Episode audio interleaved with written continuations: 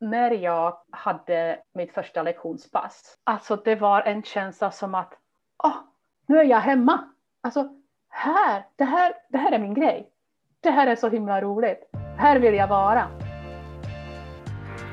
Mm, Ivana Eklund och jag har följts åt i många år och många gånger har hon inspirerat mig med sina träffsäkra och välformulerade inlägg och texter under mottorna Först pedagogik, sen teknik och med känsla för lärande. För det har hon verkligen. I det här avsnittet pratar vi bland annat om digitala verktyg, vuxnas lärande, presentationsteknik, litteracitet, undervisningshack, Eureka Moments och formativt arbete. Ja, allt som är kul helt enkelt. Hur brukar du presentera dig för person, så nya människor som inte vet vem du är eller vad du gör? Då brukar jag säga att eh, jag är SFI-lärare som har sadlat om till att bli utbildare för andra SFI-lärare och att jag har jobbat mycket med vuxna som förutom att de är andra språksinlärare så lär de sig läsa och skriva för första gången i sina liv. Mm. Vilken, vad häftigt det måste vara. Det är häftigt, alltså det är den häftigaste lärarerfarenheten jag har fått alltså under, min, under mitt yrkesliv. Det, det är väldigt speciellt och jag är väldigt tacksam för att jag har fått prova på det. Det är lite av en annan värld. Det är tufft men också väldigt tacksamt och roligt. Mm. Mm. Vad skulle du säga är den största skillnaden för eh, nu vet ju jag att du har barn, så du mm. har ju varit med när de har lärt sig att skriva i skolan också. Och så där. Men vad mm. skulle du säga är största skillnaden när det är vuxna som ska lära sig läsa och skriva? Alltså den största skillnaden är att, att, alltså att barnen har ju, när de börjar lära sig läsa och skriva så har de ju hela skolgången framför sig. Så även om det går långsamt så, så kommer det ju att ta sig. Men en vuxen person har inte det tidsperspektivet utan, utan alla vill eh, alltså, de vill inte sitta i skolan, de vill ut och jobba. De vill liksom leva sina vuxna liv.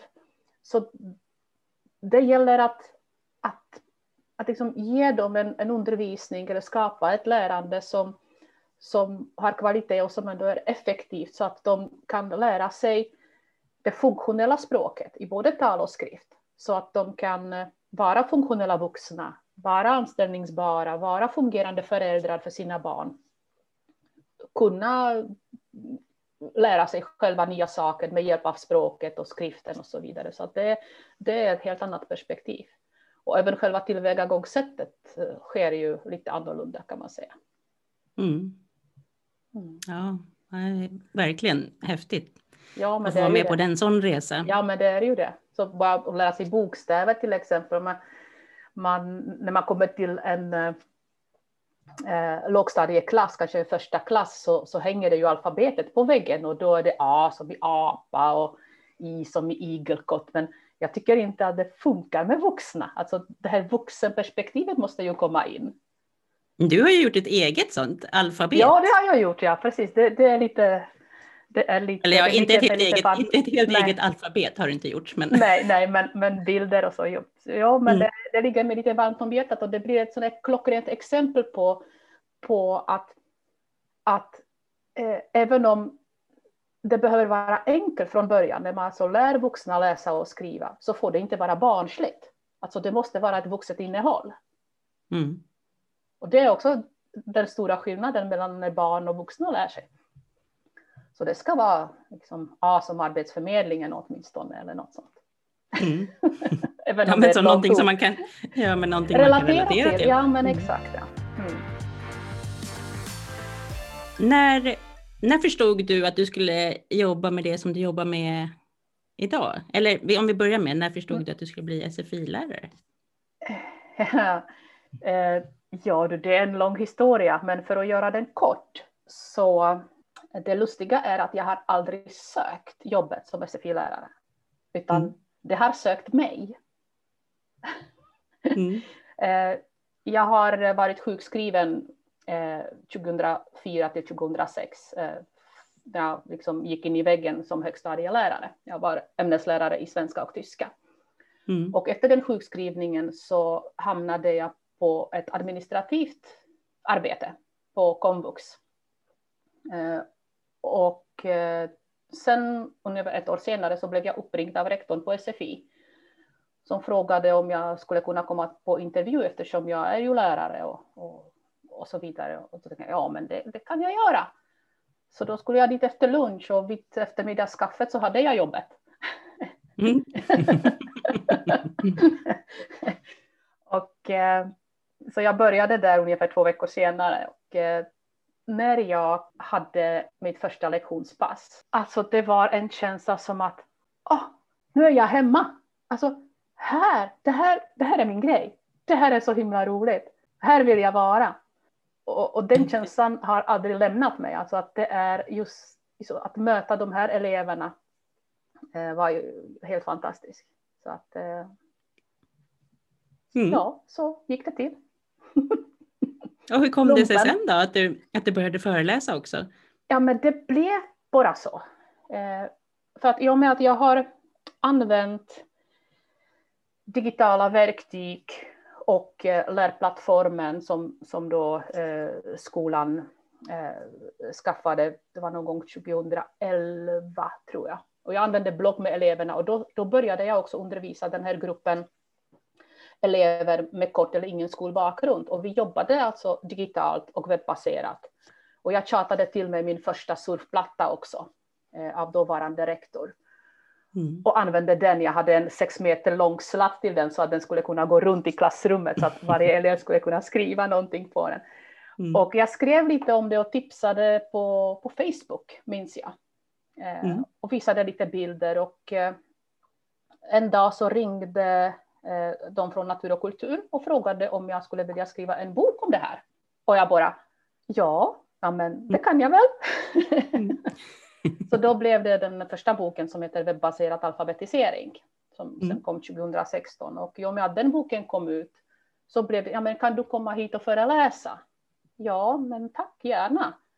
Mm. Och, så, och så växte det ju. Ja så till slut så, sen började jag på, på lärarfortbildning och det växte och växte och till slut så, så var det ohållbart att jag skulle ta tjänstledigt eller semester varje gång jag skulle någonstans och föreläsa, så jag var tvungen att fatta ett beslut. Ja, och då, mm. Då var det för lockande att inte ta den chansen och inte mm. få prova på det här att, att vara föreläsare, utbildare och egenföretagare. Så då sa jag upp mig och började frilansa. Mm. Det var 2017. Mm. Ja, precis. Det är några år nu. Det är några år, ja.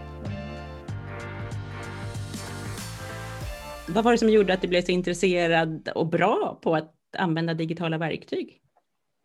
Alltså om jag skulle vända på frågan, hur kan man inte bli intresserad? Ja, ja. Alltså, ja, hur blev du intresserad? Men det, det, är ju, alltså det finns ju någonting i det som är spännande. Alltså den här korsbefruktningen mellan tekniken och lärandet. Och hur kan man använda den så att det blir till någonting bra, så att det, det hjälper mig att få ut mitt budskap och så att det hjälper eleverna att lära sig bättre, inte nödvändigtvis fortare, men, mm. men bättre. Mm. Och framförallt det, det blir mer, mer variation på det hela såklart. Att man kan göra samma sak på många olika sätt tills det sitter. Mm det är ju spännande och sen händer det ju så mycket så utvecklingen går ju framåt. Och, och det där. Ja, det är häftigt att få vara en del. Ja, ja det... du vet, alltså, i och med att jag själv är invandrare då, jag kom till Sverige 92 och 95 mm. Så när jag hamnade på Arbetsförmedlingen så fick jag en kurs som hette som var alltså en digital kurs eller datakurs för invandrarkvinnor på 80 timmar. Mm. Så den gick jag. Mm. Och jag tyckte det var mitt första möte med att lära mig dator och liksom ordbehandlingsprogram och internet och allt det där. Mm. Och då tänkte jag, ja men det här var ju jättebra. Och det lustiga var att i och med den kursen så fick jag lite försprång när jag sen fick mitt första lärarjobb som mm. grundskolelärare. Så, så hade jag försprång jämfört med mina kollegor, för jag kunde ju det där redan med ordbehandlingen. Mm, jag vet, det. det stod en dator någonstans i ett hörn, liksom gemensam mm. för hela personalstyrkan. Och liksom, jag visste vad man gjorde på den, det var lite roligt. Ja, och det var väl också på den tiden när man, när man skulle ja. göra de här olika PIM, ja. PIM-utbildningarna. Ja, men precis ja. ja. Då var du redan dopad liksom? Ja, då var jag redan fast i träsket. Ja. Mm. ja. men det, alltså det är säkert likadant för dig, att det har liksom bara vuxit liksom, allt eftersom. Men, men det var ja, intressant precis. och spännande och det var roligt att prova. Ja, det, det finns ju en sån nyfiken, nyfikenhet i ja. på eh, teknik och digitala och den, just precis som du säger, den kombinationen av det. Ja, och prova, om jag provar det här, vad händer då? Det här att eh, liksom, jag är inte särskilt rädd av mig att prova nya saker har säkert också hjälpt. Och, och du mm. har förmodligen också lite av den genen att du inte är rädd att prova. Utan ja, ja, vi testar vad som händer och så, och så funderar jag på vad, vad är det som skedde i klassrummet? Vad gjorde eleverna? Hur reagerade de? Och blev det någonting bättre? Vad kan man göra på ett annat sätt nästa gång? Så det ingår ju lite i paketet att man måste ändå fundera vad är det som har hänt? Mm. Ja, precis. Det gör man ju i alla fall som lärare. Ja, men exakt. Det, ja. ja. Mm. Vad, vad lär du dig själv då just nu?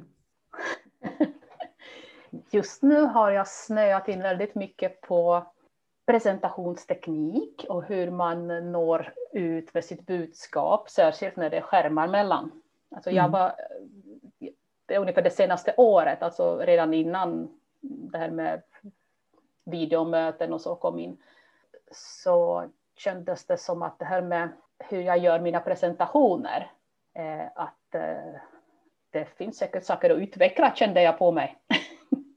Mm, mm.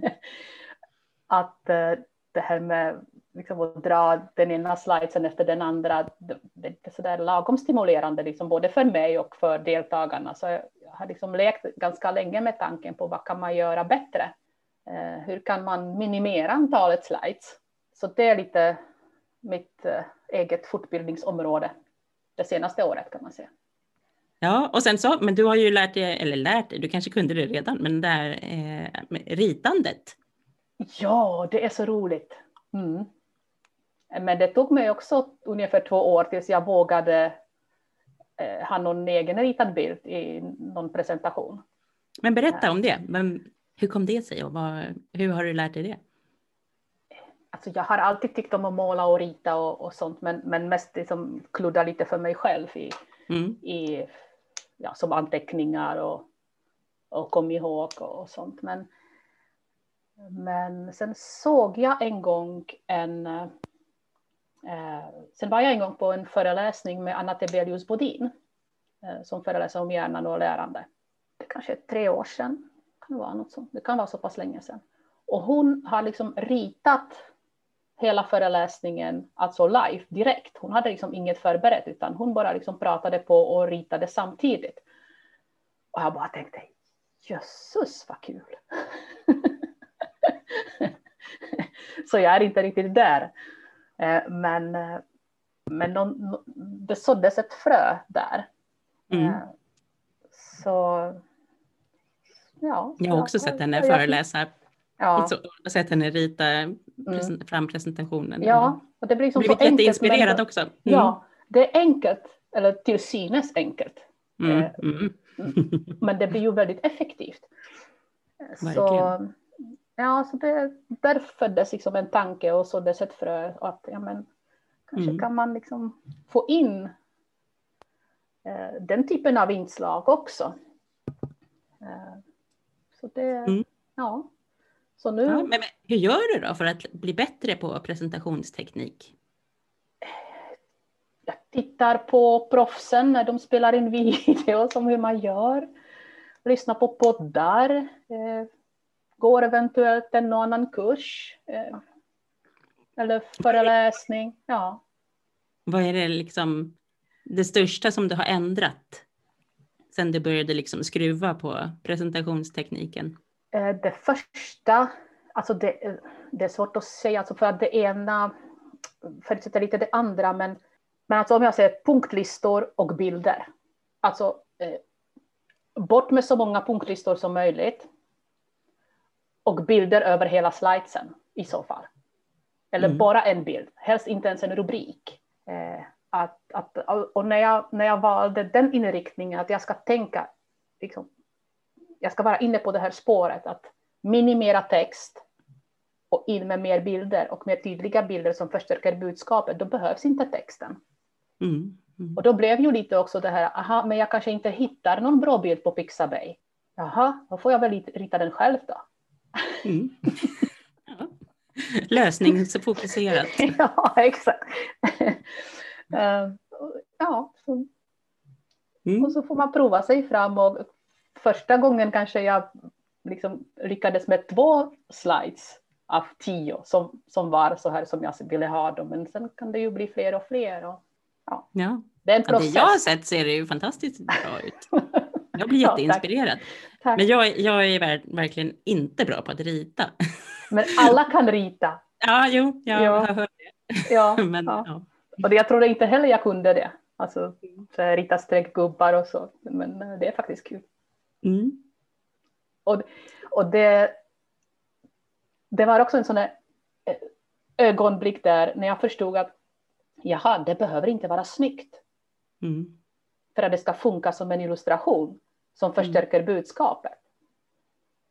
För att, liksom, jag hade också i mig en sån där ångest, att gud alltså, det blir inte snyggt, det blir fult och det blir snett och det blir lite konstigt, men det, det spelar ingen roll. Mm. Egentligen. Alltså, ja. Vilken bra insikt. Ja. Du kanske också ska börja. Ja, alltså att bara ja, släppa lite prestationsnivån där för att eh, det är, det är budskapet och själva symboliken som är det viktiga, inte om, om strecket är helt rakt eller inte. Jo då, så jag vågar lite mer och mer allt eftersom. Det, det är jätteroligt. Jag har i alla fall kul när jag gör det. Mm. ja. Vad skulle du säga, vad vet du idag om lärande som du inte visste när du började jobba som lärare? Det är att, äh, att det är eleverna som är huvudpersonerna i det hela, inte jag. Även om jag som lärare har en viktig roll så är det inte jag som ska hålla låda hela tiden. Det är liksom inte min föreställning utan det är faktiskt eleverna som ska vara mm. mest aktiva. Och eh, det var inte självklart då när jag började för ja, 25 år sedan någon gång. Mm. Mm. Inte minst eftersom jag började som lärare i ett helt annat skolsystem, vilket mm. naturligtvis har påverkat mig så, i början. Mm. Så det vad, var nog vad, är, vad är skillnaden då mot idag, tänker du? Ja, men det är ju det här liksom, auktoritära, eh, att läraren bestämmer, det är fokus på resultat. Idag är det... Det, det som, en, det som en del vill ju tillbaka till. Ja, det, I debatten det vet på... jag och många är kvar där också. ja, ja precis. Ja. Eh, så att en, en blandning är nog, eh, alltså man kan inte släppa det helt fritt naturligtvis, utan det måste ju finnas, eh, alltså man måste ha en fungerande pedagogik och fungerande metodik och man måste ha koll på de didaktiska frågorna också, innehåll och så vidare. Men, men det är ju eleverna som bör göra det största jobbet så att säga. Kan du berätta, nu har du i och för sig berättat om ett sånt här minnesvärt eureka moment. Mm. Men eh, när du första, första gången du undervisade, men kan du mm. berätta om något annat sånt? No. Uh, en händelse kopplat till lärande när det liksom mm. polletten det, trillade ner? när polletten trillade ner? Jo, det kan jag göra faktiskt. Eh, och det har med digitala verktyg att göra och med vuxnas lärande. För att alltså, när det gäller vuxna och även de som lär sig läsa och skriva för första gången så är ju det här att, att det de lär sig behöver att de behöver känna att det är användbart, att det de gör i skolan, i mitt fall då på SFI, att de har nytta av det i sina liv. Helst att de kan gå på eftermiddag och försöka tillämpa de nya orden i affären när de går och handlar eller när de hämtar barnen på förskolan och så. Eh, så jag har liksom jobbat jättehårt med att alltså det ska vara vardagsrelaterat, det ska vara lokal anknytning och så vidare. Men sen vid något tillfälle eh, när vi skulle öva på mejl, för det ingår i kursinnehållet på, på B-nivå att liksom läsa och skriva mejl, att kunna besvara mejl och så vidare. Och då, då gick jag bet faktiskt, då har eleverna lärt mig. Eller då fick jag smaka på min egen medicin och det var jätteroligt för att jag har gjort, eh, jag har visserligen tagit skärmdumpar från riktiga mejl, Men jag har ändå klistrat in dem på ett papper och gjort ett arbetshäfte som eleverna skulle använda analogt. Alltså du hör ju, va? man ska mm. öva på mail analogt. Men i alla fall, så jag var liksom fortfarande lite kvar i det här traditionella tänket där. Och då berättar jag, inleder lektionen, berättar jag vad vi ska göra, att vi ska liksom jobba med att träna på att skriva mejl och det här med avsändare och mottagare och så vidare. Och det var alltså elever som från början eh, inte kunde läsa och skriva överhuvudtaget, inte ens på sina modersmål. Eh, och det här var på B-nivå, alltså andra kursen på SFI. Och vad händer då? Jo, alla börjar ta fram sina mobiler och fippla med sina appar och leta efter mailappen. Och jag bara, vad gör ni? Jag bara, mail, mail. Mm. De var alltså vana vid, vid det laget att ja, men det vi gör, det ska vara på riktigt. Mm. Så skulle vi öva på mail så skulle de alltså använda sina mailappar, fast de aldrig har använt dem. Men då märkte jag också att de faktiskt hade mailapparna, även om de inte kunde skriva mejl själva, så hade de apparna. Så mm. Den digitala kompetensen fanns ändå där. Så det var bara att glömma mitt tjusiga analoga material och så liksom, ja okej, okay, logga in på apparna och titta liksom, jaha. Och jag öppnade mitt jobbmail och de kunde börja skicka liksom, tomma mejl, men bara att de skickade iväg någonting till mig och jag svarade kort och så tittade vi via projektorn vad det är som händer i mejlprogrammet och hur man öppnar och så vidare. Mm. Så ja, de gav mig min egen medicin där, så det var mm. jättehäftigt. Mm. och då kände jag också, yes, alltså, jag har faktiskt lyckats få dem att inse att det de lär sig i skolan faktiskt är användbart i, i deras eh, vardagsliv. Och det var, det var ett stort ögonblick. Att mm. jag förstod att mina ansträngningar inte varit förgäves. Mm. kan man säga. Bra, bra exempel, verkligen. Ja, det var kul. Mm. Har du något så här i undervisningen, någon slags lifehack? Alltså någonting som du... Så här, eh, någon strategi nästan, och så? Ja, men något som nästan alltid funkar, som du vet att det här, om jag gör det här så det kommer att bli bra. det kanske inte finns. Men... Nej, det kanske inte finns för det är ju. Men just det här att, att faktiskt låta eleverna göra jobbet eh, mm. funkar alltid. Och särskilt med vuxna som, som har de här erfarenheterna utanför skolan.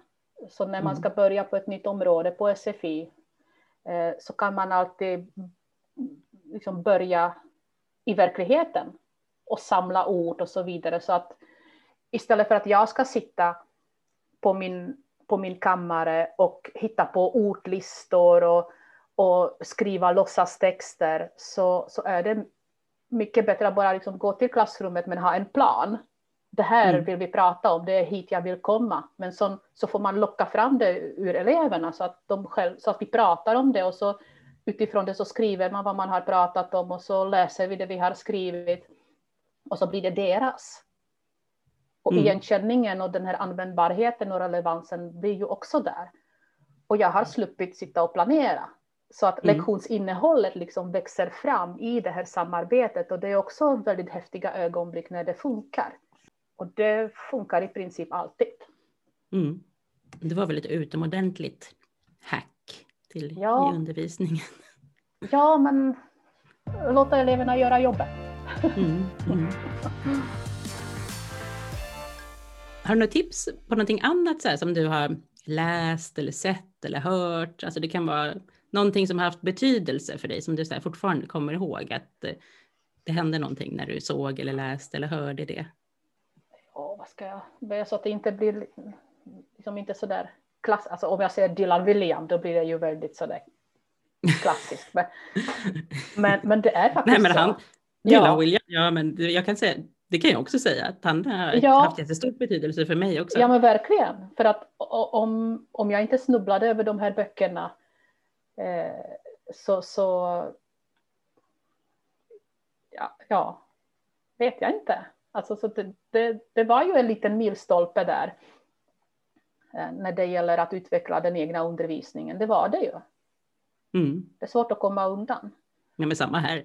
Ja. Det, ja. Det, nej, men det hände ju någonting när man förstod att formativ bedömning, det handlar ja. liksom inte bara om om att liksom, för många kopplar så fort man hör ordet bedömning, att mm. man kopplar det till betyg och bedömning. Ja, så jag, jag tycker det är så olyckligt också att det heter bedömning på svenska, för att då relaterar man direkt till att räkna poäng och sätta mm. betyg mm. och så vidare. Så det här med, med återkoppling låter mycket bättre.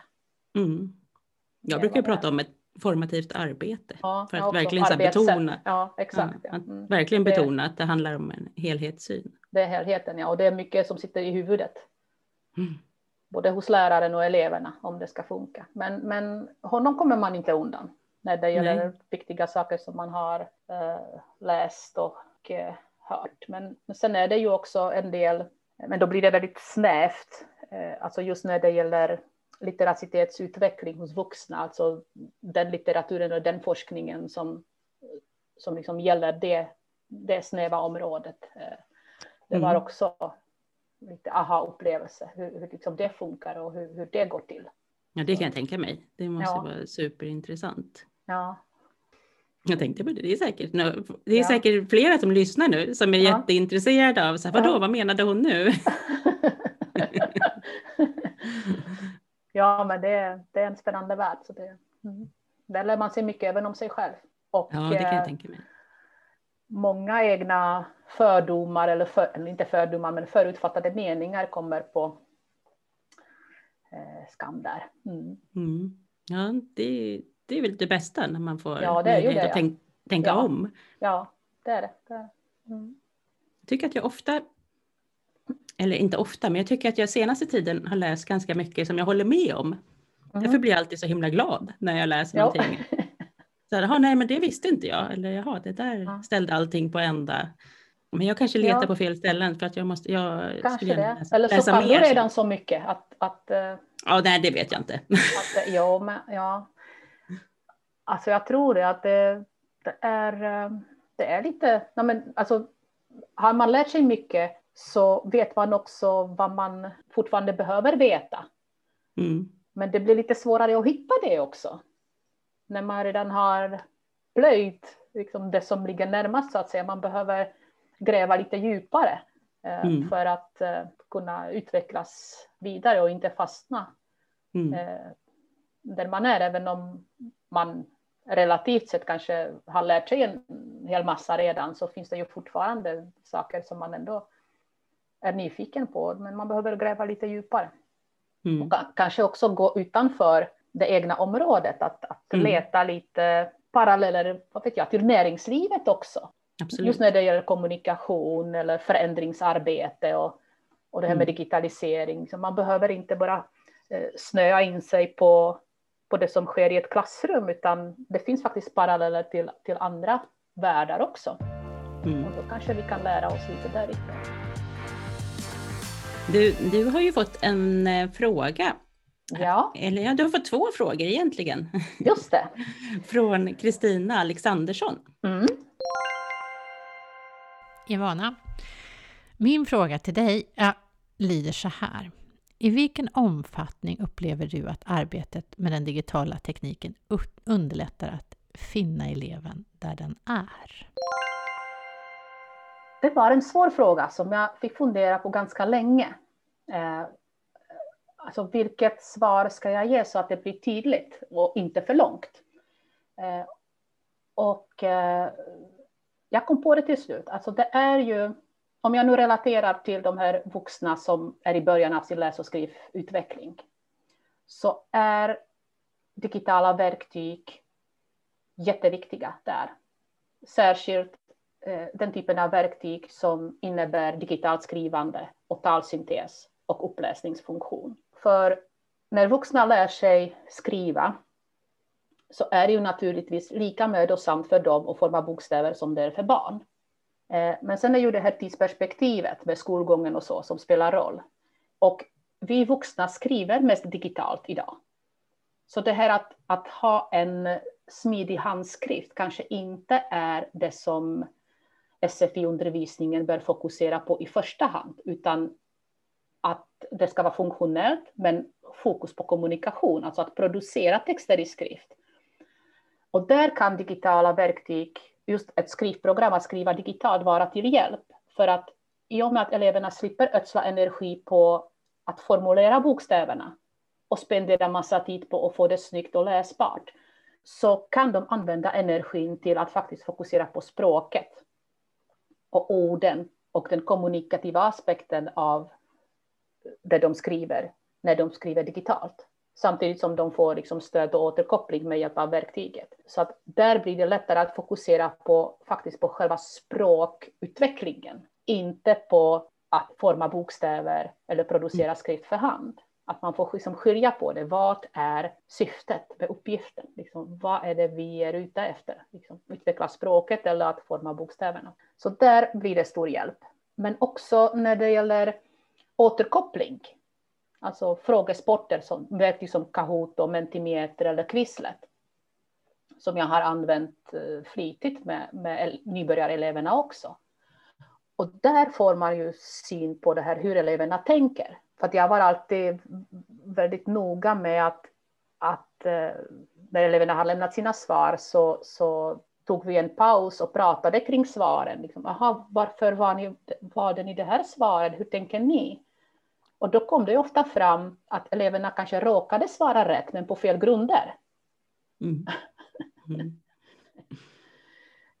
eh, så, så där hjälpte mig det digitala verktyget att få syn på det här. Vad eleverna mm. faktiskt kan och hur tänker de kring det de har lärt sig. Eh, för att det hade jag inte, den information hade jag inte kunnat få om de svarade på frågorna analogt och liksom satte kryss i, i några rutor och jag bara skulle gå runt bland bänkarna och nicka och jättebra eller nej, kolla här, här är det fel. Det skulle mm. inte bli samma sak. Så jag tror att de två sakerna vill jag lyfta särskilt som en upplevelse att den digitala tekniken liksom underlättade för mig att uh, förstå var eleverna befann sig någonstans. Mm, mm. Sen hade hon ju en annan fråga. Ja. Och sen har jag en annan ganska trivial fråga. I vilken omfattning hjälper emojis dig i arbetet att förstå dina elevers känslor? Finns det ex exempel när användandet av symboler har skapat missförstånd i kommunikationen mellan dig och dina elever eller eleverna emellan? Ja, det kan man säga. Så när jag läste den frågan så, så var jag tvungen att börja skratta för mig själv för att, för att jag har en, eh, en historia att berätta kring det här när jag skulle använda exit tickets. Mm. med, och, och, då använde jag emojis. Alltså frågan var eh, hur känner du dig efter dagens lektion? Och så var det kanske tio små emojis, men det var inte emojis som man ser dem i mobiltelefonen. Utan det var mm. sådana schematiska, alltså små sådana lite fyrkantiga rutor med ögon och munnar och sådär. Och det var också eh, en grupp med elever som inte hade någon skolbakgrund med sig från hemlandet. Så de har alltså lärt sig det här med text och bildtolkning från början. Och jag kan säga att eh, det blev totalt misslyckat. det, det funkade inte. Eh, för att vissa elever liksom kryssade i allihopa i princip. Eh, vissa, för många uppfattade inte att det var ansikten. Mm. Mm. Alltså det blev så schematiskt och symboliskt att, den här, att deras bild och symboltolkningsförmågan inte räckte till. Mm. Och sen var det ju också det här, hur sätter man kryss? Liksom, ska det vara som ett X eller som ett kors? Eh, mm. Mm. Ja. och även om de uppfattade eh, själva symbolen, att ja, men det var en glad emoji, så kryssar jag för den så hade de svårt att relatera, alltså göra kopplingen till sin egen upplevelse. För att det blir ytterligare ett lager av läsförståelsen, alltså att göra kopplingar till sina egna erfarenheter, upplevelser och känslor. Mm. Och det har vi, in, vi har inte tränat på det. Alltså om vi hade tränat på det här och tolka och använda emojis innan så hade det funkat. Men jag har inte gjort det och då funkade det inte. Mm. Ja. Eh, så det blev väldigt misslyckat, men återigen, jag har lärt mig eh, någonting. att det inte är så självklart att eh, använda emojis för exit tickets. Utan man måste utgå från den gruppen man har. Och behövs det en introduktion så får man minsann ta sig tid att göra den.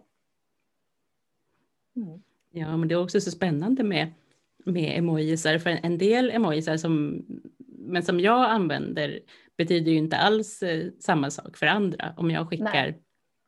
Så att det är bra också att kolla upp liksom så här, den vedertagna definitionen av en emoji, Exakt. vad det är. Ja, ja. Så att man inte skickar något opassande till någon. Ja, men så kan det ju också vara. Det, det är lite klurigt alltså. Ja. Mm. Eh, men, men vid något annat tillfälle, eh, det var en annan grupp elever, då använde jag samma, samma post-it-lappar med de här emojisarna och en av dem hade liksom bandage på huvudet, lite så här, skulle symbolisera att man har huvudvärk. Och då hade mm. den eleven skrivit att jag har ont i mitt huvud för det var så många ord idag. Komma ihåg. Men du, är det någonting som vi har eh, som vi har glömt att prata om? Eller som du skulle vilja att vi pratade mer om? Lite som så här, mm. eleverna, eleverna får skriva sista frågan på provet. Om det är någonting som de hade liksom så här, tänkt att så, det här hoppas jag att jag ska få visa på, på det här provet och sen så kom inte den frågan. Nej, så, Då har man liksom utrymme för att, ja. för att skriva dit den frågan på sista. Ja, fast det, det är kanske ganska vanligt just inom SFI att, att eh, liksom eleverna lär sig man jobbar väldigt mycket med exempeltexter och malltexter och så vidare, så att eleverna kanske liksom lär sig vissa uttryck eller vissa innehåll, ibland kanske för mycket utan till. Och när sen uppgiften kommer i en testsituation och den inte riktigt matchar det de har lärt sig så, så klämmer de in det ändå, så att det förekommer. Mm, ja. liksom lite den chansningen att är bättre att skriva någonting än ingenting alls. Mm. Så kanske något av det passar inte så, men äh, det är inte mm. alltid. Men Ivana, stort tack för att ja, du men... Eh, var med. Tack själv Patricia. Ja, men tack till dig som har lyssnat också. Följ Ivana på Instagram som Ivana Eklund eller på hennes ritkonto, Rita och planera. Och vill ni höra oss prata mer om lärande så finns det ett gratis webbinarie på prepares.se och där hittar ni även förinspelade föreläsningar med både mig, Ivana och många andra. Annars hittar ni mig som vanligt som patriciadias.se på Instagram och Facebook. Ha det fint tills nästa gång!